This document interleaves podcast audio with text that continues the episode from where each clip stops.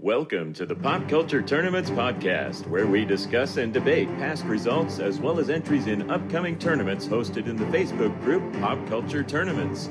Pop Culture Tournaments is where you can vote on the best of the best of pop culture in tournaments set up in the style of the NCAA basketball tournament. And now, here are your hosts, Dan, Rob Matthews, and Bruce Slat Beach. Welcome to another episode of Pop Culture Tournaments. I'm Rob. I'm Tinkers. I'm Dan. And today we're going to review the greatest fast food restaurant tournament and the greatest Broadway musical tournament. We'll also take a look ahead at our next one, the greatest Major League Baseball player of all time, which starts Sunday, May 9th. Before we get to that, though, we'd like to bring in a special guest. He was the director of research at the National Baseball Hall of Fame and Museum for over 19 years. He has authored or co authored several books and essays about baseball. And it's our pleasure to welcome Tim Wiles to the show. Tim, thank you very much for making time to visit with us today. Hey guys, thanks for having me. Well, let's start with you uh, telling us about yourself, where you grew up, went to school, how you ended up at the Hall of Fame, what you're doing now, or anything like that you'd like to tell us. I guess it's going to be a long podcast then. You know, um, I'll, I'll uh, tell Take us your time. all that. I grew up in Peoria, Illinois, as a Chicago Cubs fan and uh, and a baseball fan. And uh, one of my claims to fame is that my great grandfather played, uh, I think, 20 games in the major leagues in 1906 uh, for the Cleveland Naps. Um, but anyway, uh, so we're a baseball family. Uh, always have loved the game and anything about it. Um, I went to college at the University of Iowa, and uh, the day after I graduated, I was reading that week's issue of Sports Illustrated, and there was a big article about the library at the Baseball Hall of Fame and how they had about 3 million items related to baseball. So I just said, hey, I got to be there. Um, so the next day I called on Monday and uh, tried to get a job and was uh, soundly rebuffed. Um, and I just kind of uh, kept trying for four or five years and eventually got an internship and uh, got a master's degree in library science. And then um, when they were expanding about five years after that in 1995, that's when I got the chance to join the staff of the hall full time. And essentially what I did there is dig up baseball information, starting in the pre-internet age and, and ending in 2014, uh, when of course it was very, very well established. Um, so we worked, the most fun thing to do was to work with regular fans and, and uh, help them, you know, find things like their relatives, uh, baseball statistics from the past or the first game they ever attended to, attended, et cetera.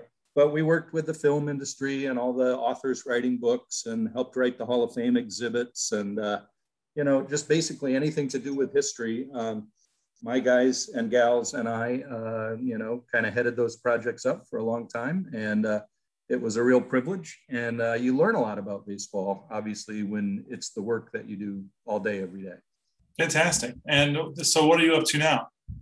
So, uh, seven years ago, I took a job as the director of a suburban public library near Albany, New York. Um, my wife is a school superintendent, and she took a job uh, about an hour and 20 minutes from Cooperstown. And for a long time, for three and a half years, I kept commuting to Cooperstown. But um, when you put 750 miles a week on your car, um, it's a costly affair. Uh, you know, your car's eight months old and it's a high, mile, high mileage car. Uh, so after my son uh, got to be six years old and started playing t-ball, and I was like, I got to get a job where I live. Um, so that was seven years ago, and uh, having fun with it. Um, but I do miss the Hall of Fame, no doubt about that. One of the interesting things that I read about, about, about you in preparation for talking to you today was your portrayal of Casey. Can you tell us a, a little bit about that? Sure. Um, so I started at the hall in 95, and in 96, uh, the Postal Service issued a Casey at the Bat stamp, and they had some ceremonies related to that at the post office right across the street from the Hall of Fame. And uh, it's kind of fun. There was this guy who worked at the post office who was locally famous for dressing up as whatever celebrity um, they were issuing a stamp as uh, or of. Uh, so when the Elvis stamp came out, he dressed as Elvis. And when the Marilyn Monroe stamp came out, he dressed as her, even though he was about six, seven. Um, and uh, when the Casey at the Bat uh, stamp came out, he was unavailable. I think he was on a medical leave or something. so the postmaster called across the street and said, Who do you guys have that you'd like to stick in a Casey at the Bat uniform for us? And um, uh, I was the newest person at the Hall of Fame at that time. So I got that gig.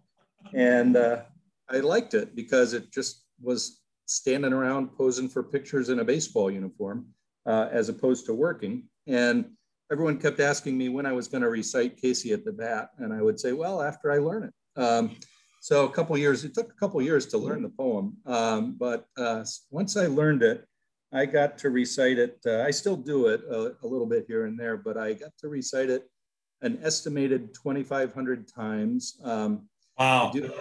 that I've done it in 22 states um, and two nations, the United States and Canada. And, um, you know, just had a lot of fun with it. Um, it's, uh, I tell young kids, um, if you can set yourself apart from other people who do the same thing that you do, then you're going to get some opportunities that um, that other people don't. So um, I got to see much of the baseball world through Casey. That's awesome.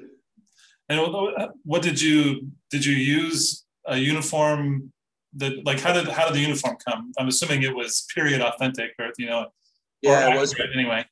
Yeah, it was. Um, so the main way the uniform came about is that also in Cooperstown, there's an opera company and uh, there's an opera version of Casey at the Bat that they had performed. So my initial uniform, I borrowed from them, but after a while I had to give it back. So, you know, there's like uh, companies that make Civil War gear and vintage baseball gear and stuff like that. So um, picked some of it up there. Um, and uh, some of it was challenging. Like uh, it's hard to find the shoes that you see baseball players wearing in the 1880s. Uh, so that was a long search, but eventually I found them. So, you know, stuff like that. Um, had my own mustache for a while. When my wife, uh, when I got married, my wife said, "Yeah, we're not going to have that mustache." So after that, I used a uh, kind of a cosmetically applied one, and uh, have, you know, just uh, had fun with it. You know. You know, in the St. Louis area, there's a company that makes period authentic bats. Yeah. Um, because my understanding is that like a lot of the like period authentic baseball is actually becoming more popular. There's teams yeah. That are like, okay, we focus on baseball from the 1870s, like like the pl- style of play and uh, uniforms and gear, etc. That's focused on 1870s to 1900s.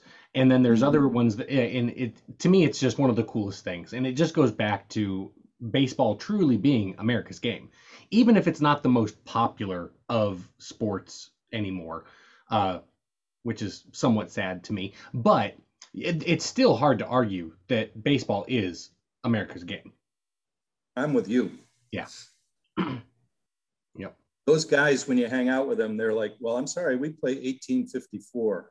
And then the other team will be like, well, we, we do 1868. Yeah. So sometimes when they get together, they have to agree on, um, and they're good researchers, you know, because uh, the rules evolved over time. That, that's a good example of what I used to do at the hall. You know, people would be like, uh, hey, what was the sacrifice hit rule in 1881?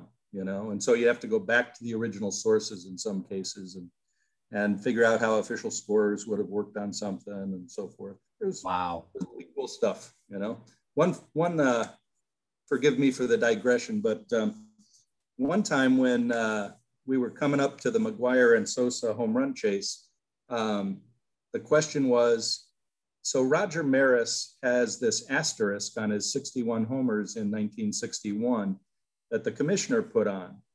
Did it ever appear in print? So we looked at every rule book, every magazine, every newspaper we could find, everything from 1961 through like at least 65 or 66. And the commissioner put a rhetorical asterisk, but not a typographical asterisk. So questions like that, you know, were kind of the fun, interesting things that we uh, that we did there at the hall. We got paid to do it. That's what I was thinking. That just sounds like there had to be days where you couldn't believe you're getting paid to, to do it. And, and that's the best job you can have is where you don't feel like it's work a lot of the time. And Yep, yep. and there are people, you know, there are people that love to teach and they they feel right. that way about going to work every day. Yeah, I don't, but some people do. no. speaking of the asterisk, uh, next to Maris's number, uh, I think Dan has a question to you for you re- re- regarding what later happened to that record. Well, I do. I mean, I, so not specifically about the record itself. Um, mm-hmm and I, and I want to give a short little lead in for the listeners who are also part of the tournament. When we were coming up with our rankings, uh, we as the seeders thought about and discussed whether or not we were going to take into consideration steroids being banned from baseball, etc., in our rankings. And we all agreed that's on your own right? Like if you feel that it should be considered in your rankings, then take it into consideration. If you don't think it should, then then don't. And I am a firm believer that the impact that steroids had on baseball is marginal at best. When you look at again, I'm a researcher by trade. So th- like every there's tons of actual academic research that shows that the impact of the steroids on home runs was very marginal, except for the health of the players. That's mm. from what I've from what I've gathered. That's what what I can find is that the health of the players was heavily impacted, which did, of course, increase the numbers. But it wasn't so much that Barry Bonds hit 77 home runs because of steroids. It's that he was able to be on the field long enough and be healthy enough to hit those home runs. I've also seen lots of research that shows that the baseball, although if you cut it in half, it looks identical to a ball from 93 or 2007. The balls in that era were especially aerodynamic, very reduced drag, and they cannot, for any reason, figure out why. So I want to know, like, what's your gut instinct, or if you do have background information um, on the research of steroids in baseball, what do you have to say? I mean, am I wrong here? Uh, did it have a bigger impact than than I'm portraying? You know, um, I'm, I don't want to sound wishy-washy, but my gut feeling is that there are conclusions on both sides, and there's so much complex data. And you didn't say anything that I disagree with, first of all, but um, you know, a, a, large part of the outrage about steroids focuses on the fact that you know people say after the steroid era you can no longer compare baseball statistics across eras and uh, that's a bit of a faulty premise because um, it was a lot easier uh, to um, pitch in 1968 uh, than it was in 1932 uh, and you can flip that around and say it was a lot easier to hit in 1932 than it was in 68 um, so, and, and it's, there's ups and downs. There's probably 10 distinct eras in baseball of offense and, and defense, um, you know, surging ahead of, of the other one. And then, you know, there's the argument that it's an unnatural thing to do. Um, I saw a thing just on Facebook today where somebody was saying, you know, Hank Aaron was so, so much better than um, Barry Bonds, you know, because he did it unaided. And then somebody else said, well, you know, he admitted to taking amphetamines or greenies, which were common in the 1960s. Uh, and, you know, people got by, uh, you know, got off the hook. They're not, they're not held to account for that. Old Hoss Radbourn used to like, um, I can't remember. I think he, he uh, this is in the 1880s and he's rubbing horse urine on his hands because he thinks that he's going to absorb the hormones of the of the male horse and it's going to make him stronger so you know it's not a justification but the the idea is that players have always done whatever they could to get an edge um, you, you got a rule book um, and uh, anything you can do that's not specifically addressed in the rule book that day is assumed to be legal um, until next year when they change the rule book so um, the comparability across errors is tough, uh, across eras, excuse me, is tough. Um, you know, Joe Morgan, I was, I was not a huge fan of Joe Morgan as a broadcaster, but um, you guys probably remember that he used to defend Barry Bonds uh, vehemently on the, on the ESPN telecasts. And he said, you know, um, steroids don't help you hit 370. Um, and he's pretty much right. Like I, in terms of your research, Dan, it, it seems to me that most of what I read focused on that it helped you rebound from minor injuries quite quickly. So you could get yourself back in the lineup. And, um, uh, you know, I'm, I'm glad when a star player is in the lineup. I didn't, you know, eh, the other thing I, and I'm sorry I got so much to say about this, but the other thing about keeping those guys out of the Hall of Fame, first of all, I've never, you know, I worked at the Hall of Fame. I would never have a vote, you know. Um, but if I had one, I probably wouldn't have voted for them yet. Uh, but I do see the trend that you guys probably all see year to year where their percentages go higher. But culturally speaking, what gets me is everybody knew about steroids. Yep. But only the players get blamed. Um, and the players made money, but everyone else was making money. Nobody said a thing.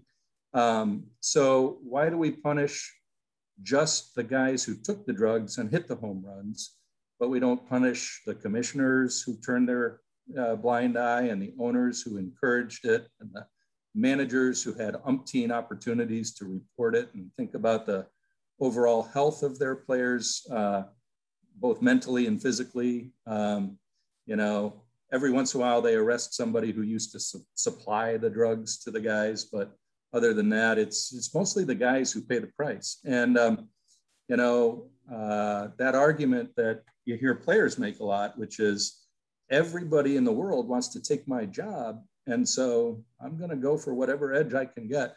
I'm not trying to justify their behavior, but it just doesn't um, tear me up inside the way it does some people. I would call myself a purist. Um, I'm thinking if the National League permanently adopts the DH, I might just only go to minor league baseball, although they watch the DH, but uh, you know, um, college baseball, high school baseball. I mean, there are things I hate. Steroids doesn't bother me all that much just because I think it's part of our overall culture. Um, yeah. You know, uh, I was doing a college class about baseball the other night on Zoom for a friend of mine, and they were asking me a version of this question. And I said, There's going to come a time when players have electronic equipment uh, implanted in their body. Um, and I read a science fiction story once about the last major league player to play with a human body that had no artificial parts in it. Um, and it was a really cool story, but it got me thinking that someday we're going to look back at the steroids thing and we're going to go, well, that's a silly question now that we have bionic elbows and, and uh, you know, vision that's 2010 with implants in our eyes and, and whatever else, you know. So I know it's a little bit of a crazy point to make, but steroids are just another stop in the road and there'll be something 20 years from now that um, replaces steroids as the subject of the debate. You know you, you said two things that i want to bring up that i that i fully agree with and just add a little bit of context of my own personal opinion. So the two things are connected but in a weird way. But you just mentioned vision of 2010 and mm-hmm. earlier you mentioned about hank aaron doing amphetamines. Mm-hmm. um, i've done lots of drugs. I in my past. I want to although i defend baseball players doing steroids, I don't necessarily condone it. I certainly oh, right. don't support it. I mm-hmm. certainly 100% don't encourage any any kids, you know, doing that type of thing. But I do say that in the past, looking back, saying, okay, Barry Bonds, does he deserve to be in the Hall of Fame? In my opinion, absolutely 100%, no question about it, yes. I rated him number one overall in the entire tournament. Um, mm-hmm. And part of it is the fact of what you just said. Hank Aaron did amphetamines. It's known that the guys in the 60s and 70s, and er, probably earlier than that, 50s, were probably doing lots of amphetamines as well. Amphetamines improve your reaction time, they improve your vision, your fo- ability to focus, make you run faster, make you throw harder. That's what amphetamines does for you. Steroids make it's a five tool drug. It, it, it's the Mike Trout of drugs. but so that's what amphetamines does for you. Steroids make you build muscle and recover from injuries. Tell me what Roger Clemens gained from doing steroids. Recovery. That's about it. five years in the big leagues. What's that? About five years longer on his career. Absolutely. You are absolutely, but it, did it make him go from a 97 mile per hour fastball to a 100 mile per hour fastball? Nope. It maybe gave him the ability to hit 100 miles an hour in the seventh inning, whereas without it, he could only get through this, you know, fifth inning at 100 miles an hour. Anyway, the, but amphetamines connected to me to that 2010 vision because it, Mhm. it makes you focus and have that intense focus to where you can see the rotation of the ball and blah blah blah even better. So that's my two cents, and and I've spent way much too much time on this. Tim, thank you. Uh, thank you. Hey, Tim, quickly before we move into the tournament, you know, it seems like every Hall of Fame, whether it be the Rock and Roll Hall of Fame, you know, the, the Peoria Policeman's Hall of Fame, whatever Hall of Fame, there tends to be that one person that is egregiously being omitted from the Hall of Fame. Now, I want you to throw out the steroids boys and Rose and Joe Jackson because we know why they're being omitted. Omitted. Who, who in your mind is that one person that is just the most egregious omission currently from the Baseball Hall of Fame? So uh, the one that comes to mind first, and I can think of five or 10 that I would support, but I'm a big uh, supporter of Jim Kaat for the Hall of Fame. Um, I can't remember the win total, but it was above 265, might have been closer to 282 or 283, something like that. Um, in an era, um, well, of course, he did, he was in an era where there wasn't as much relief pitching, so he would have been in games longer thus having opportunities to pile up wins. Uh, but the, uh, what is it, 16 gold gloves? Like uh, it's a lot of gold gloves. And the, um, I like players that are well rounded and complete. Uh, you might guess, of course, that I'm a big uh, Greg Maddux fan.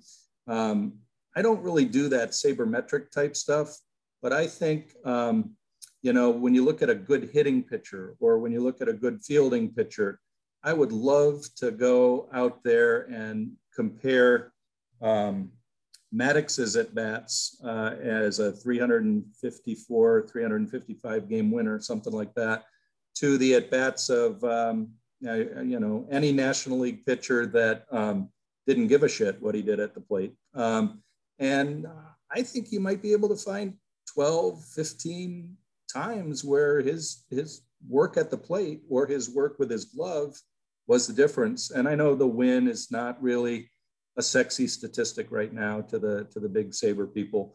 Um, and I'm a member of SABR, but um, to me, you know, it's a whole game. You don't just do one thing. You don't just hit home runs. You don't just strike people out. And uh, so, um, you know, one of the examples I use, and I'm getting back over into the DH argument, but one of the examples I use is um, Peoria's Joe Girardi, who of course is a catcher.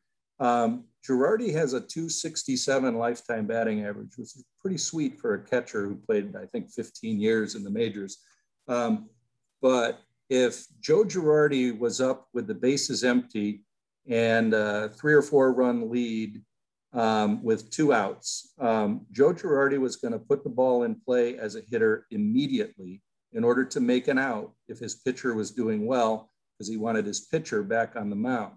Now, people who don't like the DH, um, they don't see uh, people approach at bats like that. But if, and I'm not saying I'm a baseball genius, you know, but if if you're looking at the game with the co- complexity that a a Joe Girardi or a Tony La Russa or um, any Sparky Anderson, any real student of the game, the at bat doesn't need to be used to hit a home run. It doesn't need to be used to get a hit. Um, you can advance your team's interest in other ways um, that don't show up in the box score, which is a cliche, but um, you, really pay attention to what's going on in baseball.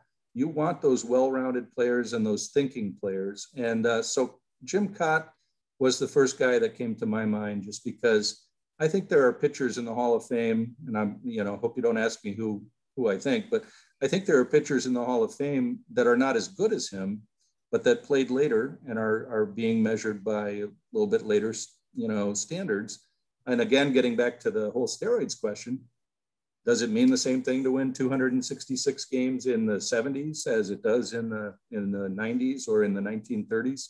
You know, very, um, very much it does not. You know, um, but I, would like to have Kaat on my uh, starting rotation. You know, and you know, I love Bert Blyleven, but what's the difference between these two guys, except that Kaat's a better fielder? The one thing that came to my to my mind as you were talking there is um, how much interaction did you have with the other halls of fame? for the major sports. And did you mm-hmm. go to them? Did you? I, I, the reason I bring it up is when you were talking about all those statistics, and if somebody comes to you and says, "What was what was this rule in 1881 or whatever?" In my mind, I started thinking like, "What a, is there an, another sport that comes even close to having the historical documents and data that baseball has?" And so I just yeah. wondering, like, what your interaction with the other halls are, are were like while you were working and, and stuff. That's a that's a cool question, Rob. I uh, have been on a lot of these kinds of events, and I've never been asked that. So kudos to you. I'll go over to Dan for a second as a social science researcher, and I'll say that kids who study statistics at like the um, you know master's degree level often use baseball because it's one of the long longest lasting historical data sets in not just American culture, but any culture. Um, and uh, you know, as Dan probably knows, it's it's a messy data set, messier than people think. Um, but at any rate, um, so we did have interactions with football, with basketball, um, hockey, uh, and even you know definitely softball, which is a, a you know a cousin of baseball. Um, the, and the uh, kind of the really funny or fun thing about it is there's a convention once every couple of years for people who work in that particular industry. There's an association called IASMOF, which is the International Association of Sports Museums and Halls of Fame. So they wow. get together, you know, and you, we worked often with the NCAA museum and people like that. Uh, the there's a museum out in uh, Los Angeles called the LA 84 Museum that was a sports museum is a sports museum established with uh, money left over from the only Olympics ever to make money, uh, which was the Los Angeles 84. Um, so all those men and women at all those different places, Tennis Hall of Fame in Newport, Rhode Island, um, they have a lot of issues in common that are about things like preserving documents and um, uh, all museums in America anyway have evolved over time to where um, 75, 80 years ago, if Babe Ruth was going to give his jersey to the Hall of Fame, he handed it to the Hall of Fame. Um, and then I'll tell stories on the Cubs here, but you know, Sammy Sosa had a big bat. Um, I forget which one, but maybe his 62nd home run bat or 66th or whatever from the 98 season.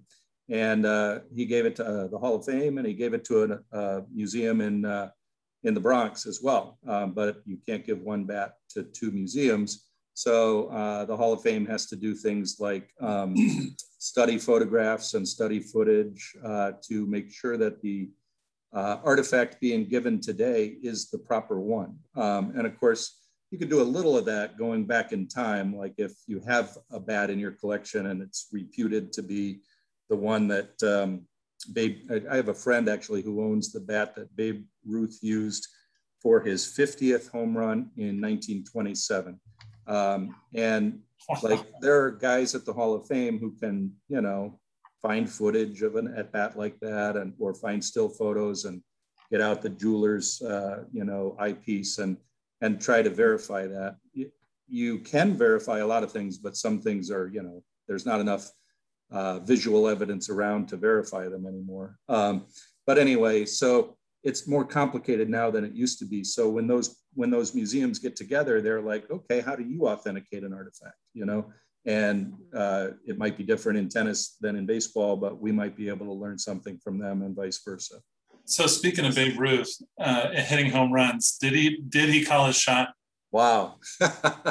uh, you know, I'm going to go with what John Thorn said, uh, the official historian of Major League Baseball. And I'm not sure if he was talking about Ruth's called shot or something else, but um, it, and it, again, it's not meant to be a cop out, but um, it doesn't matter if he called his shot. What matters is that we are talking about it on May 8th of 2021 because he's such a charismatic figure and a huge part of the game. And he certainly had the talent to call his shot. Um, I mean, you hear about guys who say, I went up to the plate with two outs in the 11th and I was going to end it. You know, they just don't stand there and point at the camera and say they're going to do it, but they say it on the bench, right? Oh, guys, I'm going to get us home, you know? Um, so there are a lot of guys with that talent, but Ruth has the charisma and the personality to kind of carry it off. And um, so I honestly, if, if you make me pick, I'll say I think he did. But um, but I also, as a Cubs fan, point out that I believe Charlie Root is still the winningest Cubs pitcher of all time, and uh, he um, he was asked to be in the Babe Ruth story movie, and he said, you know, what what are you going to have me do? They said, well, we're going to have you serve up that home run, and he said, no thanks, I don't want to be in your movie. And he said, if that guy had called his shot, um, I'd have knocked him on his ass. So there's truth on both sides. Of, but I, I believe in the superhero known as Babe Ruth. Um, I see some superheroes behind you there, Rob. And um, uh, there's some great, great ball players in history, but if there's a ball player more talented and interesting than Babe Ruth, I'll uh, eat my hat. And so, if we would have had you on our seating committee, you would have joined me in the number one ranking of Babe Ruth as the overall number one. I do. Do you want me to go into that a little bit or no? The, no? Hey, feel free. Well, um, you know, there's obviously a debate about who's the greatest baseball player of all time, and it gets very semantic. You know, like what is a player? Is a pitcher a player? You know, I, I personally I like it when pitchers win MVP awards, um, but um, uh, I realize that some people don't, and I can I can understand why. But Babe Ruth, you know, obviously would have made the Hall of Fame as a pitcher had he continued as a pitcher. Um, he might have even made the Hall of Fame as a pitcher if his career had ended in 1920, because he was that dominant uh, with his 94 and 46, I think, and 2.28. Um, and yes, I know Dan probably for sure, and maybe Bruce and Rob are saying, you know, it's a little easier to have a 2.28 in that era than it is later. But um, uh, he was a very, very dominant pitcher. Um, but the thing is, I you know I love Willie Mays. I love Stan Musial, and one of the interesting things about Musial is that he was a pitcher for a while, um, and then he became an outfielder. Um, I love um, Hank Aaron as the potential uh, greatest player of all time. I think you can make a case for Cobb, but almost all of those guys, um, you know, have like three innings pitched in their career, um, and Babe Ruth is a dominant, dominant pitcher. Um, so to me, a baseball player goes back to my earlier thoughts about gold gloves and about using your at bats to help your team rather than pile up statistics. Um, there's no one who's ever been able to perform both offensively and defensively like Ruth, you know? And uh, so to me, it can't possibly be anyone else because um, they weren't great pitchers. Um, I think it's also true. I used to say this, but I've kind of lost track of all this modern newfangled research. But um, back when I was at the uh, hall, it was really, really hard. In fact, maybe even impossible to find somebody who'd written a book or done a study that concluded that someone other than Babe Ruth was the greatest baseball player of all time. And you, it, it's almost like an industry where people were trying to trying to find out who that person would be. But most anything you picked up had Babe Ruth number one. So did you guys have a disagreement about that? Not really. He's not our overall number one. We had eight people rank, and half of us voted him number one, uh, a two, a three, a four, and somebody threw in a 10, which um, dragged him down to the fourth overall. Is that right? The, no. Sorry, third overall. Oh, is it three? Oh, my bad. My bad. Ted, Ted Williams was our four, is number four overall. That's right. Sorry.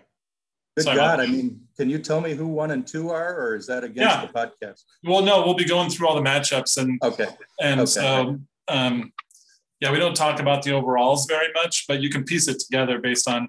We start with um, the regional that has the number four overall as its number one seed, and then we mm-hmm. go through to the number one. So yeah, absolutely, yeah. I mean, we want to talk about it now, or want to well, go through the matchup? It's your podcast. Just uh, take it away. You know. So, you know, one thing I want to throw out there real quick though, just so that Tim knows, um, if we have regular listeners, they already know. But when when we're seating, we are not necessarily seating where I think Barry Bonds deserves to be or where Babe Ruth deserves to be on that Mount Rushmore. What we're actually seating is where we think the 1,800 people that are part of the group will rank them. Ah, so I take I took that into consideration very strongly with somebody like Walter Johnson, who who if you're not a baseball fan, you've never heard of him. and mm-hmm. therefore you're not going to rank him, right? Same way with, you know, some of those early, early baseball players, whether they deserve to be high on the list or not, the average Joe who might watch one baseball game on television a, a year and watches, and that's the World Series game seven, they don't know who Kid Nichols is, you know, like, Yeah. so, Yeah. so it does, does Kid deserve to be high on the list? Yeah, probably, but not in our rankings. Mhm. No, and that's, that's, that- that's important. All right. Well, let's let's go ahead and move into the matchup so um, we can get through those, and then we'll we'll talk about the overall. Uh, so you'll see what the top four are as we go through, Tim. Mhm. So um, first up, um, well, I should say as usual, we have 64 entries divided into four regionals. The regionals in the tournament were named after the hometown of the top-rated player in each regional. So with that, let's dive into the San Diego, California regional, where we see the number 15 Eddie Mathews up against number two Ty Cobb. The 10th seeded Mariano Rivera is taking on number seven Sandy Koufax. Ernie Banks is the 11th seed, taking on the aforementioned Walter Johnson at number six. Bob Fellers at 14, playing number three Albert Pujols. Number 13 is Al Kaline, and he's going up against number four Mickey Mantle. Number 12, Lefty Grove, is going up against another lefty, number five, Randy Johnson. The 9 8 is Tom Seaver at nine, going against eight, Roger Clemens. And the final game in the San Diego, California regional sees number 16, Willie McCovey, taking on number one, Ted Williams. Slat, what, what stood out to you with this regional? Well, you know, I'm one of those guys, and I, I took a lot of time to write, do my seedings. I looked at other people's list. I looked at sabermetrics. And one of the things that I am a huge person on is taking in the totality of somebody's career, not just their best moments. And the perfect example in this region is is Albert Pujols, who who's going to end up having like a 21 year career, the first 10 of which is all timeish, and then the last 11 of which is Jay Johnstone-ish. You know, and so do, do do we overly reward Albert for an all-time half of a career and then a just a guy second? So I think Albert's a little overrated here. Um, I, and I think uh, Koufax a little underrated, but again, Sandy had a short career, and of course uh, Ted Williams lost some time to the war. I, I think uh, I think this region's up for grabs. It could be it could be Albert because of the St. Louis part of it. He just retired. Recency bias plays a big part into this region. Wouldn't surprise me if Albert comes out of this region. So, and related to that, would you look at his ranking differently if he would have retired after the end of his Cardinals career and not gone on the other 11 years? Just if, let's say he had a devastating in, knee injury or something and he had to retire and that's all he had was that 10 year amazing career. Is the number, what is he, three or four? Number three, is that, would that be right? It would be low because the only the only sample of data I would have had would have been all timeish data. Okay, Um, that's you know, interesting. it's kind of it's kind of like I think the best thing that ever happened to Kirby Puckett was he got hit in the eye and had to retire from baseball. Otherwise, he turns into Dave Parker. Him, him and Dave Parker had very similar careers, except Kirby Puckett didn't get to tack on five mediocre years at the end that everybody remembers. I think if Dave Parker retires after the 1986 season, he's in the Hall of Fame in 1991. The fact that everybody remembers those last four years where he's on the bench of the California Angels and the Milwaukee Brewers um, really played into the fact why Dave Parker has to buy a ticket to get into Cooperstown. That's fascinating. That's Dan. What do you think? Uh, I'm there's there's three matchups in in this regional that I'm really looking forward to. Two of them are the pitchers duels, right? So Clemens versus Seaver and uh, Mariano versus Sandy. Um, I think that there's a good chance that Mariano upsets Sandy, um, and that is because of recency bias. Um, I don't, you know, mo- most of the people in our group are in their 40s and 50s uh, or younger, um, but a lot of 40 and 50 year olds. I don't know how many of them are are gonna, you know, pull the trigger on Sandy Koufax as opposed to watching Mariano invent the splitter and just chop more bats than you know any lumberjack ever has. Um, And I really think that the biggest upset that I see is going to be Ernie Banks is going to take out Walter Johnson. I'm Sure. almost 100% confident that I would be I would be shocked if that doesn't happen. yeah, with with the number of Cubs fans we have, and then what I mentioned earlier about Walter Walter Johnson, um, I just do not see Walter making it out of this first round. Oh, absolutely. There's going to be a huge Cub bias in this tournament. We saw that when we asked our group to nominate the one guy we cannot leave out of this tournament, greatest of all time, and four people nominated Mark Grace. Yeah, yeah, yeah, yeah. But I'm pretty sure that Ernie's our only Cub in the field, isn't he? Uh, Mordecai Brown was a Cub, Yeah. right? He did. Did Sandberg make it? No, That's probably partially my fault. yeah, the Cubs. Uh, Billy Williams didn't make it. Fergie Jenkins didn't make it. Uh, Lee Smith, did he make it? No, What, what about Maddux? Oh, yes. Maddux. Yeah, I think he was my Um, number one overall um, pitcher, if I But remember. he's a but he's a brave. I'm with Bruce He's a on that. Padre, actually. He's a Padre. so yeah, that's what I have to say about this regional. Yeah. All right. Um, and I'll skip over mine. Tim, Tim, what did you? Anything jump out to you there as we ran through those names? So I want to make sure I understand uh, the process here. Like, Okay. um, if um, it sounds like what we're trying to do is predict what 1,800 people are going to say Right. in 2021, rather than give our opinions about, you know, Mariano versus Sandy kind of thing. Well, yes, but but for the podcast, we have listeners who aren't actually in the group, so uh, both both conversations can happen. okay. Well, um, And I'm really So I'm I- more interested in I'm more interested in because you're not familiar with our group. I'm much more interested in hearing what you think about them as legitimate, real, real That's good because you know, as I mentioned, I think it was before you came on, but um, I didn't really like study or anything. I kind of just going with my gut, and um, you know, like I've I am a Cubs fan, but I've got to pull Walter Johnson onto my team before Ernie Banks, and I love Ernie Banks. You know, um, one of the really interesting ones for me was um, Koufax versus Rivera, because um, you know, uh, Koufax uh, has what six, maybe seven. I think it's six dominant seasons, and Rivera has an entire dominant career. Um, but then, of course, you know, where are you historically? Like, uh, you know, the real old timers are like, yeah, all Rivera, all Rivera ever had to do was get three guys out, whereas Koufax, you know, would generally would have to go nine. You know, so um, I would, uh, I loved watching Mo pitch, but I'd put Koufax on my team before I'd put Mariano Rivera on my team.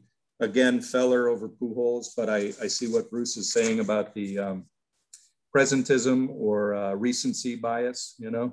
Uh, the real interesting one is Seaver Clemens. Um, you know, uh, that's a pretty close matchup. Um, but my gut tells me Seaver, you know, like um, Clemens is not the franchise, you know, and they both pitched for different teams, you know, for a long time. But um, Seaver may still be the greatest Met um, that ever played. Um, let's see, uh, Kaline and Mantle, I was thinking about a little bit because I've never been a huge Mantle guy, and some people, you know, pillory me for that. But I said a thing on Facebook the other day. Um, I said if um, if uh, Mickey Mantle had Pete Rose's drive, and I'm not a Pete Rose fan either, but he'd have a thousand home runs. Um, you know, the way that uh, that Rose approached the game, um, you know, other than in the gambling sense, was was incredible. You know, like uh,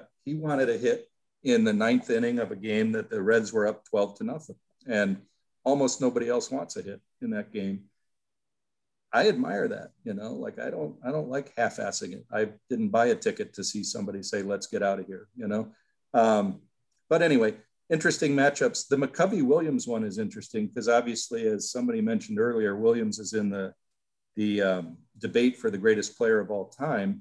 Um, but at the same time, uh, if we're looking at the totality of a career and you don't have to take four and a half seasons away, um, that as you do with Williams because he went to two wars. Um, if it's just on the field, maybe you have more benefit to your team over time with McCovey, you know. Um, and yet, Williams is a dominant, dominant player, and um, well, so is McCovey. You know, I mean, um, I don't know. That's a tough one right there. Um, most people would go with Williams. Um, I would think he'd win that matchup. Just both guys are anachronisms to the guy, the person who watches one baseball game a year, but Williams is a better known name. So, um, you know, I think that one there. Uh, Grove and Johnson was interesting, but um, yeah, I don't know. Grove. so anyway, um, K How, many, how many pigeons did uh, Lefty Grove blow up? That's what I. That's uh, that is one of baseball's oddest and coolest moments. You know. Yeah, poor uh, pigeon, uh, but it is so cool to watch. I've watched that yeah. 500 times easily. Timing is everything, man. right place at the wrong time. You know. So. Anyway. All right, so we'll, we'll move into the Westfield, Alabama regional. Here we see the number 15 Yogi Berra taking on number two Cy Young. The 10th seeded Mike Schmidt is taking on the 7th seeded Jackie Robinson. Number 11, Miguel Cabrera is taking on number six, Roberto Clemente. Number 14, Shoeless Joe Jackson is up against number three, Rogers Hornsby. The 13th seeded Warren Spahn is taking on the fourth seeded Nolan Ryan. Number 12 is Grover Cleveland Alexander. He's up against number five, Rickey Henderson. The number nine is Pedro Martinez, playing number eight, Ivan Rodriguez. And the final game in the Westfield, Alabama regional is number 16, Satchel Paige, going up against the number one, Willie Mays. Dan, what'd you see in this one? a couple again, a couple interesting ones uh, that I'm paying attention to. Uh, Miggy versus Roberto Clemente. I'm really looking forward to seeing how that plays out. Um, think that'll be a fun one. Uh, J- Joe Jackson versus Rogers Hornsby. You've got somebody who is extraordinarily famous, although should be infamous, um, going against, in my opinion, the all-time greatest second baseman. Um, if not the all-time greatest second baseman, he's the second best all-time. Uh, like he he's that damn good, and I don't know when somebody... just below just below Ryne Sandberg, guys. Clearly, clearly.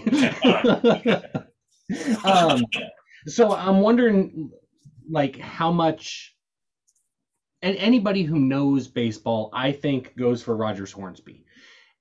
But Joe Jackson is so well known so common commonly known through like just ordinary non-baseball fans that I think that that might give Joe Jackson an edge. Uh, I'm pulling for Hornsby not only as a Cardinals fan but as a baseball baseball fan as well. Um, he was a Cub too, you know. Yeah, just like Maddux. uh, and then I do want to throw out one thing that if instead of all-time greatest MLB player, if instead we were the best quotes of any athlete that's ever lived, then you got to go with Yogi Berra. Um, but we're not. We're judging them as baseball players, and Cy Young deserves to just crush the St. Louis native Yogi Berra. No disrespect towards Yogi Berra, but when you're going against Cy Young, I'm sorry, I've got to vote with Cy Young. That's what I say. All right, Tim, what do you see here? Well, I'm going to disagree on that one. I mean, it is a very, very tough call. And, you know, statistically, you're probably right. But Yogi Berra has 10 World Series rings, um, which is more than anyone. And there are intangibles that, uh, that might come into play. Cy Young spends half of his career in the underhand era and half of his career in the overhand era and is to be admired for bridging those two eras. Um, but arguably, they're different games. So, um, I've never said this before, and I don't really believe it, but theoretically, you could cut that win total in half um, and, and say in modern baseball, um, he won about 255. Um, you know, I love the guy. Um, you know, his name is on more Hall of Fame plaques than any other baseball player, Cy Young, because of the Cy Young Award. Um, but I would take Berra. I mean, you know, I don't think Berra was uh, the Ringo Starr of those Yankee teams, who was just along for the ride. I think he was an integral part. Um, and I am a huge Beatles fan, and and I think Ringo wasn't just along for the ride, but a lot of people do. But Yogi's, who's got the name recognition for the way you're your tournament works. I mean, everybody's heard of both of these guys. You know, Yogi's kind of a little bit of a punchline, a little bit. Um, yeah. Do you think that he's? Do you think that he's under uh, underrated, just in general, not not just as a 15 seed in our tournament, but just how people view him when you look at the famous Yankees uh, of all time.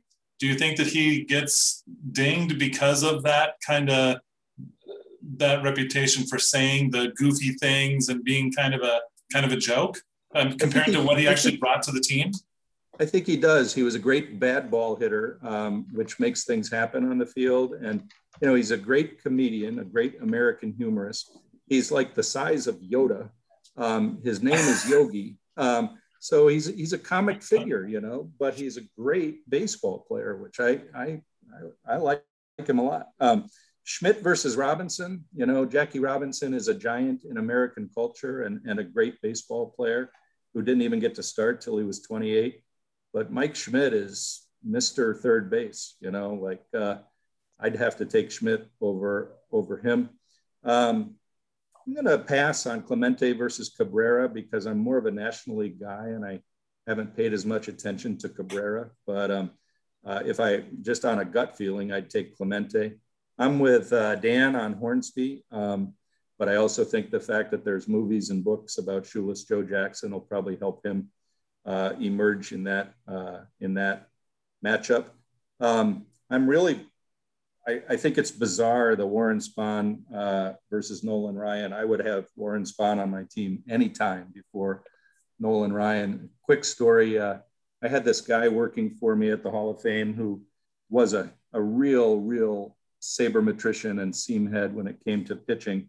And um, uh, he was also a smartass. And uh, so somebody wrote a letter one time and said, you know, I think the Cy Young Award should be renamed the Nolan Ryan Award because Nolan Ryan was the greatest pitcher of all time.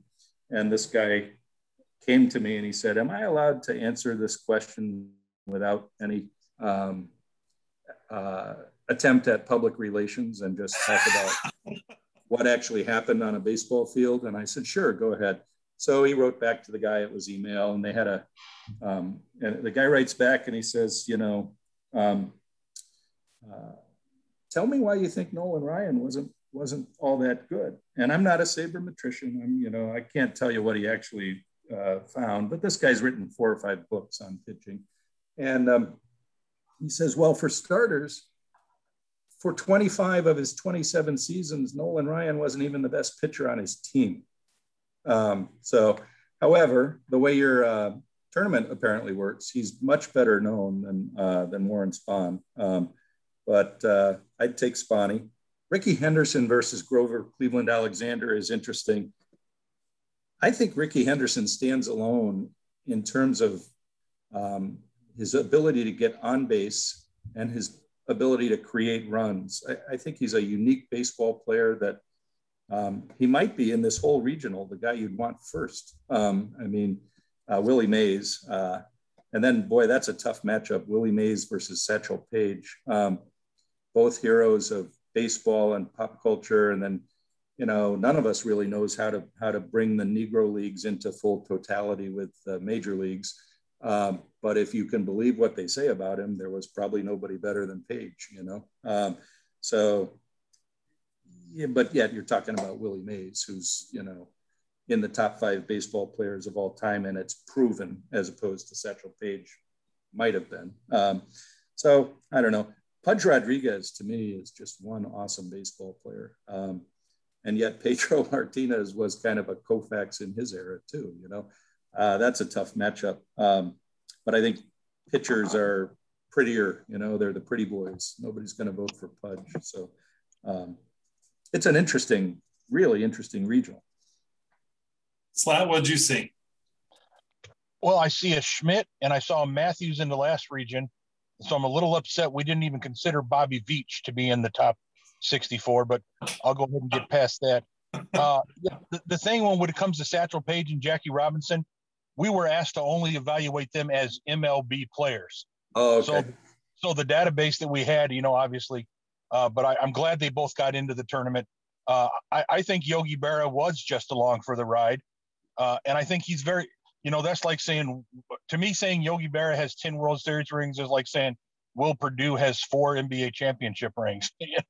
I think there was a lot more around Yogi. Um, I, I, think Pudge is slightly overrated, but we'll get that in the next region. So that's what I got to say, Rob. Okay. Um, and I, I, know we're running long. This is we're running longer than than we usually do, but the, the, the conversation is fascinating, and and uh, and I, I, hope you're having a good time. Um, but you touched on something that I that I would be interested to know what you think about the whole Major League Baseball recognizing the Negro Leagues and making their official stats count, stuff like that. How did that affect you? And uh, like, if it was still your job, like, uh, like, so like, how that would affect the Hall of Fame and just what you think about it personally. Yeah, well, um, I think that because you've got a historical impossibility, like you can't go back and integrate the major leagues in 1920. and Say um, they they made 1920 to I think 1948 uh, major league status. Um, so it's impossible to actually go back and see what would have happened. Um, I think that there's sort of a social justice or fairness element in saying that these guys, you know, played at the highest level that was available to them.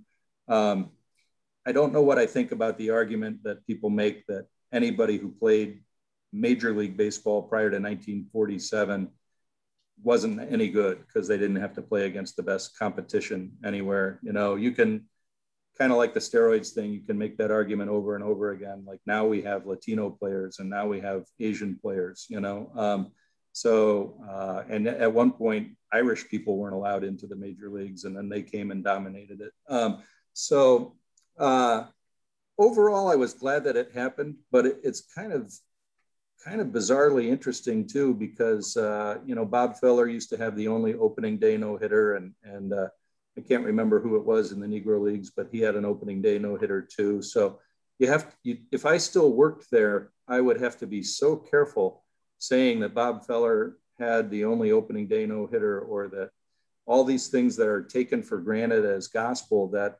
might not be true anymore. Like who's, you know, uh, Cobb still got the highest lifetime batting average, I think. I haven't looked at it, but um, you know, stats like that. Um, and you know, I'm not one to say that Josh Gibson hit 800 or 900 home runs. I think that's a great, interesting uh, estimate, you know, but uh, there's something like 190 of them or something that are verified. Um, and you know can we help it that the newspapers in the black community were weekly and that the white newspapers didn't cover black baseball? No we can't help it. We can't change it. So we don't really know. Um, but i think given that you've got that quandary you can never answer go ahead and call these guys major league players um, out of respect i think is kind of the bottom line for me. And um, it's interesting that it came when it did if it had come 20 or 30 years earlier, then a lot of those guys would have qualified for pensions. Um, and I'm not saying that um, that Major League Baseball waited until then because they're cheap. I think they did it now because our society's coming to terms with that aspect of our uh, racial history. Um, but had it happened earlier, um, some of those guys would have had a more comfortable uh, last quarter of their lives, kind of thing, um, which is sad, but um, you know, I think it's respect for those guys. Um, they could they could play great baseball. It's a shame that we don't know how great they were. Anybody who wants to throw their opinion out, I'd be interested. But I also don't want to keep you guys. I'm okay, but you know, we could go five hours probably. Oh, good. I can't. Oh. Because I'm the one doing the editing. So if we go five hours. I quit. That's. oh, all right. All right. So uh, our third regional is Baltimore, the Baltimore regional, and there we see number 15 is Cal Ripken Jr. taking on number two Stan Musial. The 10th seeded Tony Gwynn is playing number seven Frank Robinson. The 11th seeded Steve Carlton is up against number six Johnny Bench. 14 is Rod Carew taking on number three, Ken Griffey Jr. 13th seed is Lou Brock, and he's taking on number four, Barry Bonds. George Brett is the number 12 seed, and he's playing number five, Greg Maddux. Pete Rose is the nine, playing number eight, Honus Wagner. And at 16, you've got Mordecai Brown taking on number one, Babe Ruth. Um, Tim, what do you see going through there? Okay, um, love Cal Ripken Jr., but Musial is um, higher up for me on the uh, all-time greatest players ranking. Tony Gwynn versus Frank Robinson is um, is really crazy and difficult, and it's also got a lot in common with Rod Carew versus Ken Griffey Jr. Um, they're uh, you know uh, if you're a sweet swinging uh, left-handed line drive hitter uh, like me, um, then maybe you would pick uh, Rod Carew and Tony Gwynn. Um, but if you want to like uh, drive in some runs and play some defense and so forth, um, well, of course, Gwynn is a great baseball player all around. He even pitched decently. Um, but I think I go with Robinson and I think I go with Griffey, even though I loved Carew. Bench, hands down, you know, uh, greatest catcher uh, ever. Um, even better than Yogi Berra. Um, could you could you say that again, Tim? Louder. Greatest uh, bench, oh. greatest catcher ever. Yep. Okay. So there's okay. a lot of people in a lot of people in St. Louis think they're watching the greatest catcher ever currently playing. I just wanted He's to hear from the catcher. Hall of Fame. He's a good catcher, but maybe the greatest Cardinals catcher is Ted Simmons. You know. Um, so, uh, but anyway, Brock and Bonds. You know, Bonds is going to win because of the the way that you guys uh, you know predict what the public does. Um, but Brock was a very special player. It's um, too bad that he'll get eliminated by that. It's uh, Maddux and Brett is interesting because um, Maddux is more recent. So Bruce has pointed out that recency helps, but Brett is pretty well known because of the pine tar thing um, and because he hit 390 and he was always in the playoffs at a time when there were only four teams in the playoffs. I bet Maddux will win.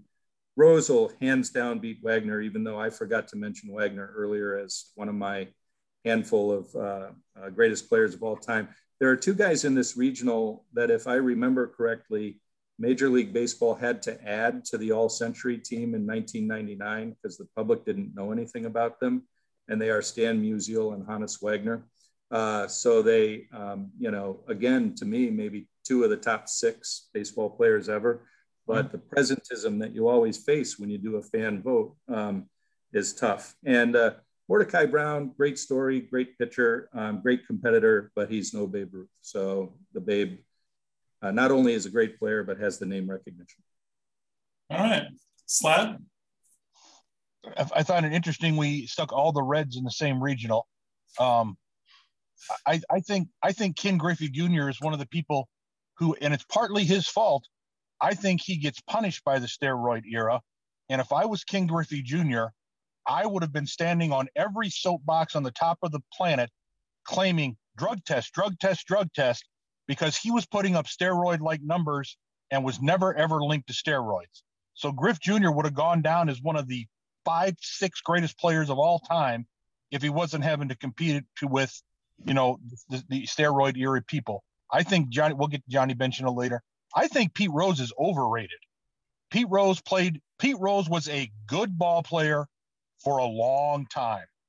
So he's a he's a he's a number pack rat. He's got a lot of numbers only because he played for a long time. I don't think Pete Rose was ever a great ball player ever. I think he was a really good ball player for a long time. So I think he's actually overrated. And I would not be surprised, not one iota, if Lou Brock beats Barry Bonds in the first round, because I think there's going to be some uh, steroid hatred. So I think that's going to hurt Bonds. And I know that there's going to be some St. Louis bias that's going to help Brock. Yes, there's there's that. I, I agree with you for all those reasons. Plus, Bonds just is not likable. He's during his playing career, uh, he was uh, an, an ass to everybody and uh, you haven't heard anything about him after. There's been no image rehabilitation. And so um, you have not only the, so I think steroids hits him even harder because people don't want to defend him. You know, um, I can stick up for McGwire and Sosa because of that, you know, what they did for baseball, and they were both likable, they were marketable. But Bonds, I think, I think he's vulnerable there um, as well. But anyway, Dan, what do you, what do you think? Uh, two Not things. Two two things to say about this region. Um, uh, Bruce, I think you're exactly right that Pete Rose was a very good baseball player and he did it for a very long time, and that's what. And and then you throw on top of it the um, the scandal, and you've got somebody who could easily take, well, is going to take out Honus Wagner. No, like there is no argument there. Um, but I think the same thing can be said for Cal Ripken Jr. I am not a Cal Ripken Jr. fan. I mean, what 276 lifetime average, um, mediocre at best home run total. The one thing that Cal deserves credit for is his career starts, right? Consecutive career starts. Other than that, was he a good baseball player? Yeah, he was a very good baseball player. But was he an all time great baseball player? No, no, he was not even close. And I think that there are some people in our group that are probably going to say, no, he is the best ever, um, or arguably the best. And I think that's silliness.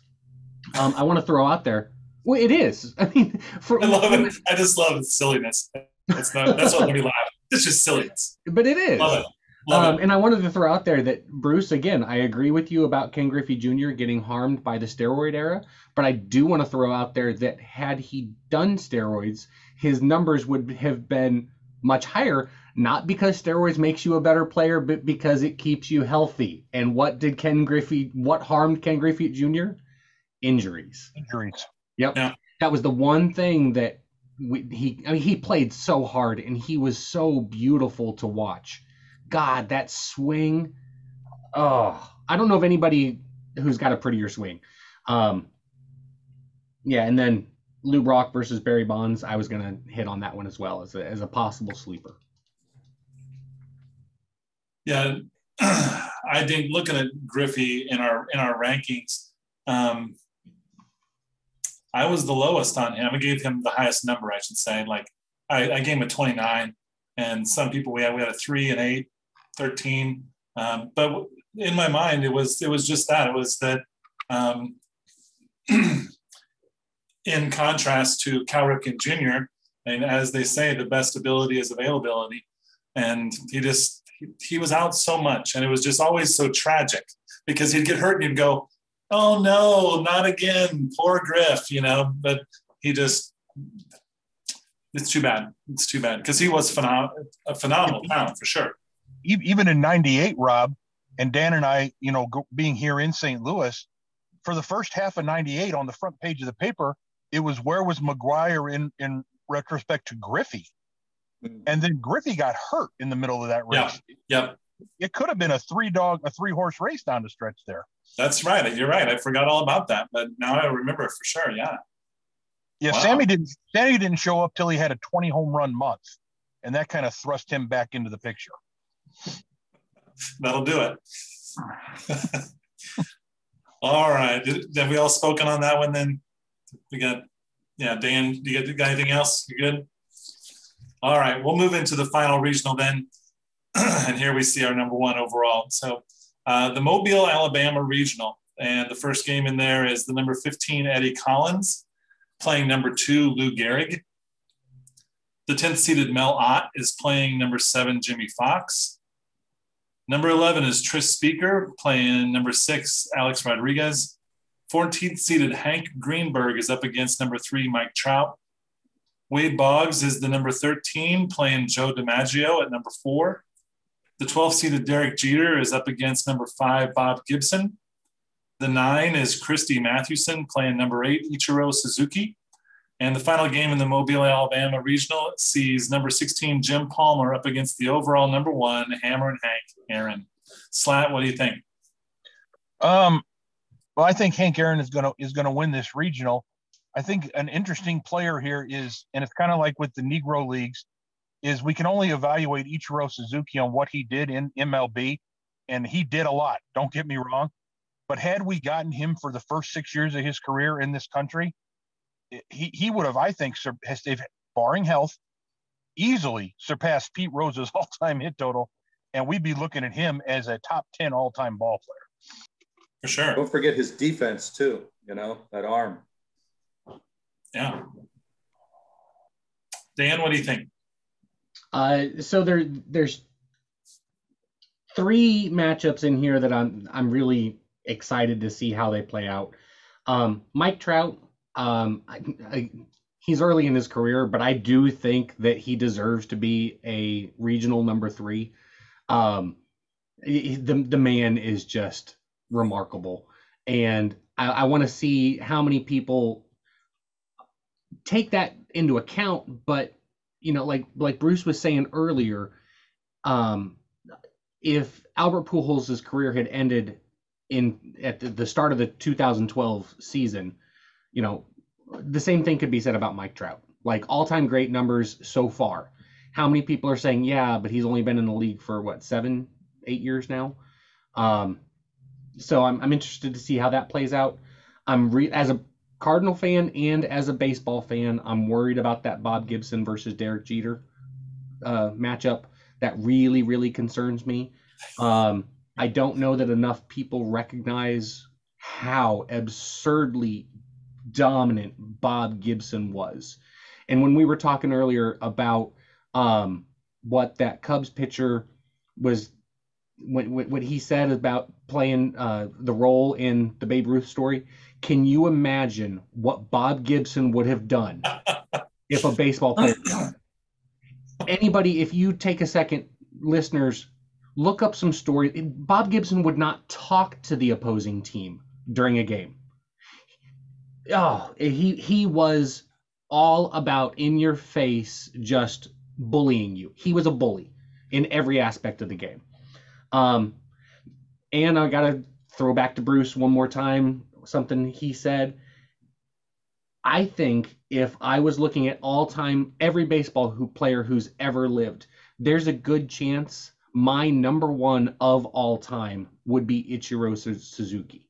If if I was saying I'm the general manager and I'm going to build a team around a player at their peak, at their peak, Ichiro might have been my number one overall pick because he was dominant in every aspect of the game, and um, he could have been a better home run hitter if he wanted to be or needed to be.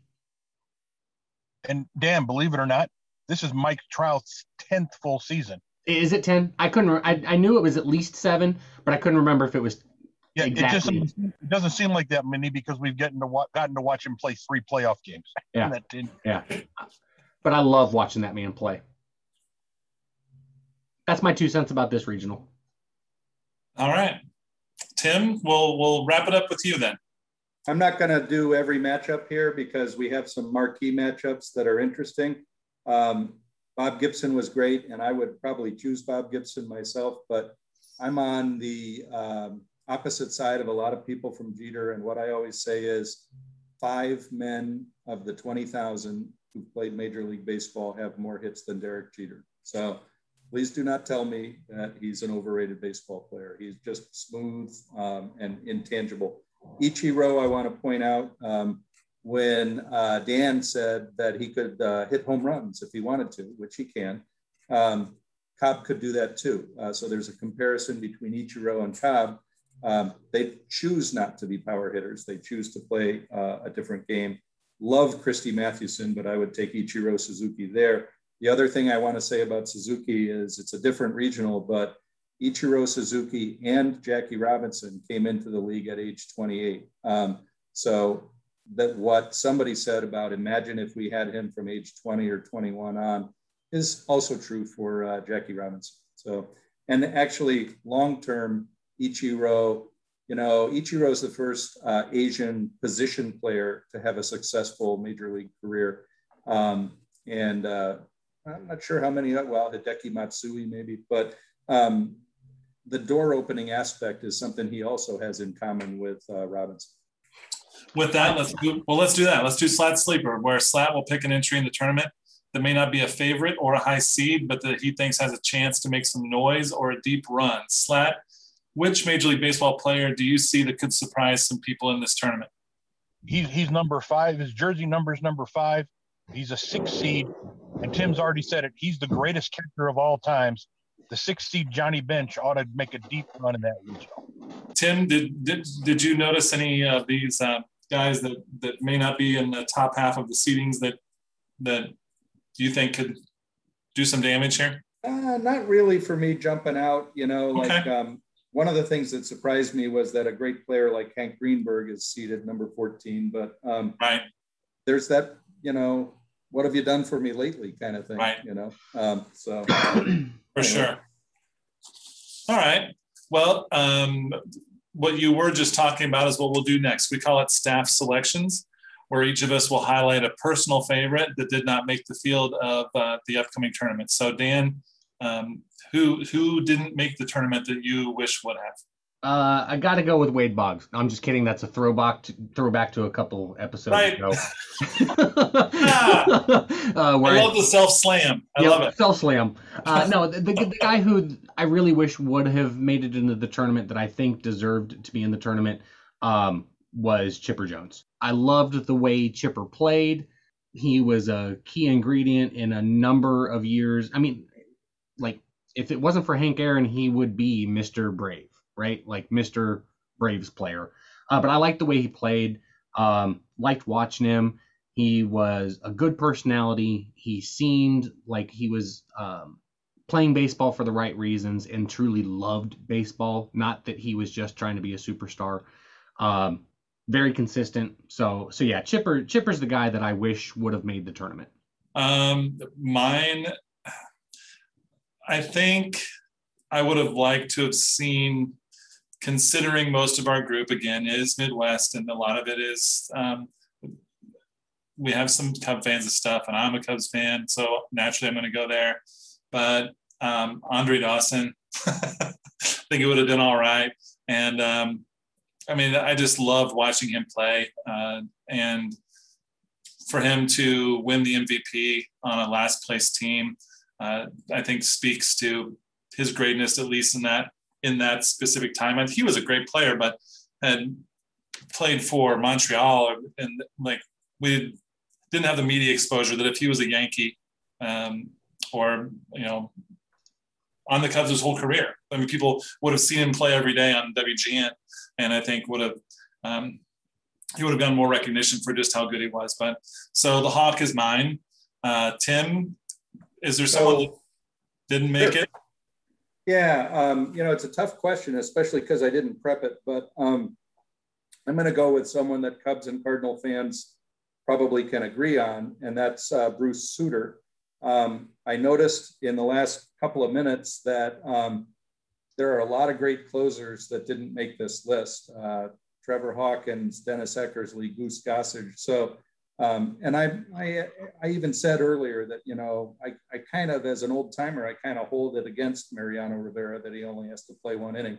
But um, what Sutter did uh, was earlier than most of those guys and um, was just magic. Um, you would watch those games on TV, and he was very effective for the Cardinals. But when he first came up for the Cubs, every major league hitter would swing at that thing and it would just disappear. I mean, it was like that movie where the professor makes the ball miss the bat. That uh, it happens every spring.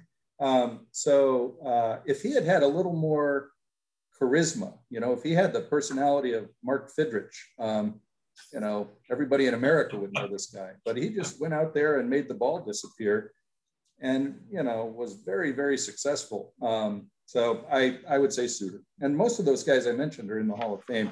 But I think that even though the relief pitcher is a recent development, or the closer is a, re- a recent development, um, there's a their position gets held against them a little bit in a lot of these kinds of um, uh, setups, Sure.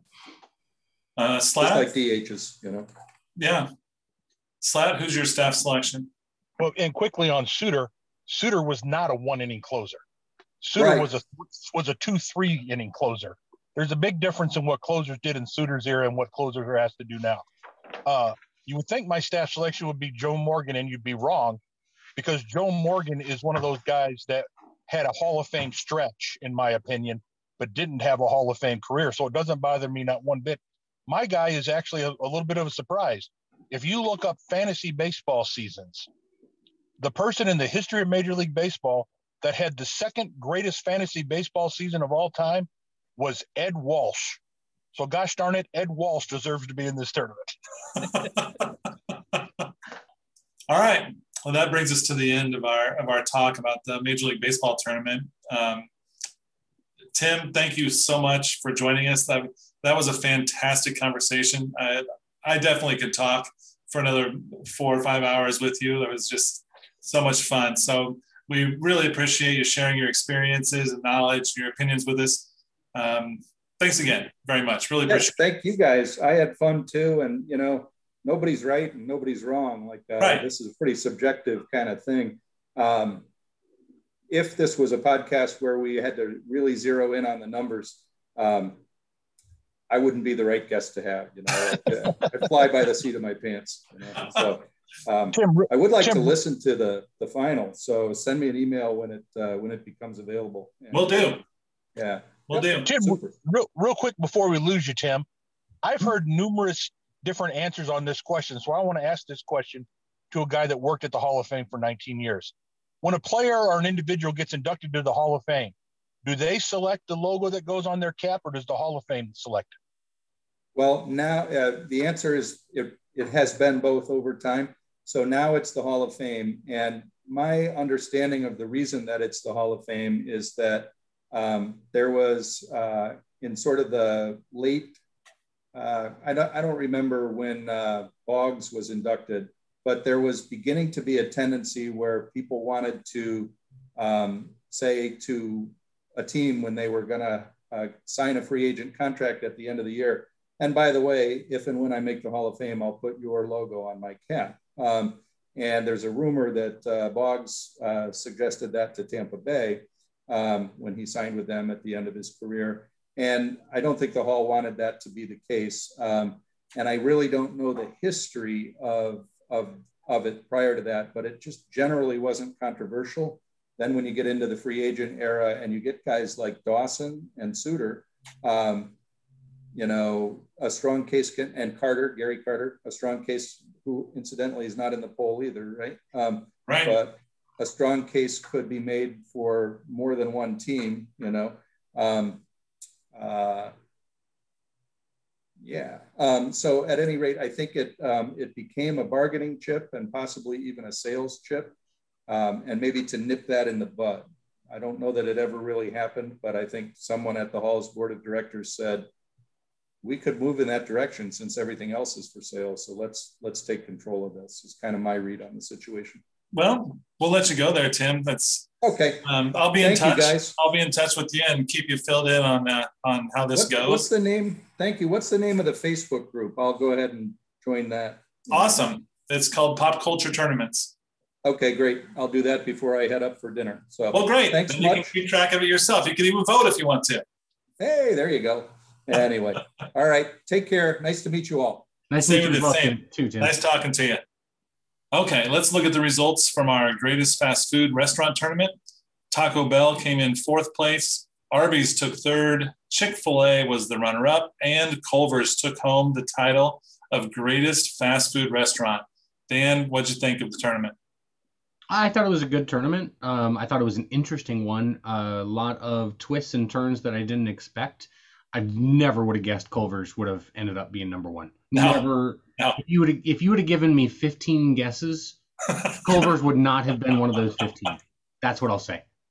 See, that- uh, that's that's not a knock on Culver's. It's Right. just I did not see that that was the way they were going to go. same here. Like in the area that we live in, if you were to give me the choice to say tonight we're going to eat at a fast food restaurant, where you want to go, I would go to Culver's. I did not expect the group to vote that way. I mean, same way. I mean, top ten, maybe perhaps, but it's not national, right? I mean, there are, are there people in the group that said I've never had it, right? So that I really thought something national would win, like because that would appeal to the most people in the group, whereas someone might feel more strongly about something that only they have in their area, but they wouldn't have the numbers to support them. But Slat, what do you think? Oh, exactly the same thing. Once again, the group said to us, "Hey, you think we're going to zig? We're going to zag." You know, we, we we treat Monopoly and Pac-Man like the icons they are, but when it comes to McDonald's, screw them. right. And so, you never have any idea what this group's going to do. they do keep life interesting. They keep us on our toes. McDonald's didn't even make the Elite Eight. All right. So we also had, um, since our last podcast, we also had the greatest Broadway musical tournament, and uh, Chicago came in fourth place. Hamilton took third. Les Miserables took uh, runner up, and Wicked was named the greatest Broadway musical. Slat, what do you what do you think about the Broadway musical tournament? It was the ultimate example of recency bias. All four finals, all final fours were most more recent musicals. The old school musicals didn't stand a chance in this one. A little surprised Jesus Christ Superstar was the kind of old school musical that made a run, but yeah. all the rest of them, all the rest of them were very recent. And this tournament was the most bizarre tournament of all times. We've had we've now had 18 tournaments in the uh, in what I call the modern era of the pop culture tournaments. So, so essentially, essentially from the 80s music on. Okay. I'm, I'm I, ru- I rule out the first few tournaments because the group was kind of getting their footing. Sure. So from, from the 80s music on, we've had 18 tournaments. The average vote total per matchup has been 180. All right. On the first day of the Broadway musical tournament, the average vote total was 165. So kind of a long average. All right. Respectable. By the, by the end of the tournament, we were we were barely getting 100 votes in the tournament. It was yeah. almost like it was like they were hockey fans. It was like, oh, my team's eliminated. Let me know when next season starts. you know yeah. You know, it's like when the My Fair ladies got eliminated, they're like, we're done with you.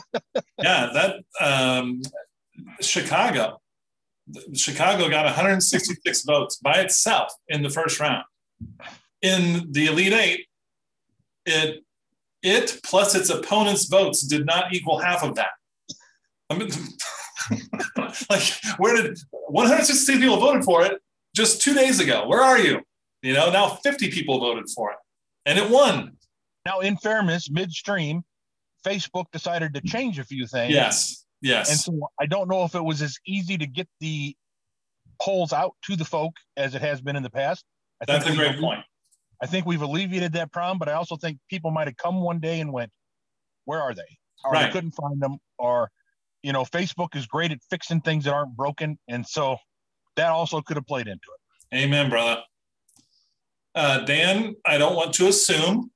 So, would you like to say anything about the Broadway musical tournament? Uh, I'll say that it's over. no, I, I didn't dis I didn't dislike it. Broadway musicals just isn't my my thing, and it's nothing against like I, I respect them, but it's the first time that I have not voted in a single like competition within a tournament. Okay. But I didn't feel that it was right for me to vote because I have not seen any of them. Not have not seen a single one of them. Um, I've seen some obscure plays in colleges and high schools and whatnot right. but none of them were these. So um, yeah. I didn't I didn't feel it was appropriate for me to vote in any way, shape, or form. That's all I'll say. I, I hope the folks that did vote, I hope they enjoyed it. I hope it was a great tournament for them. Yeah, and that's what you know what we've always said as far as um, it wouldn't have surprised me, and I was fearing a little bit that uh, when we opened up that Broadway musical tournament, that we would have more votes like the later rounds ended up being.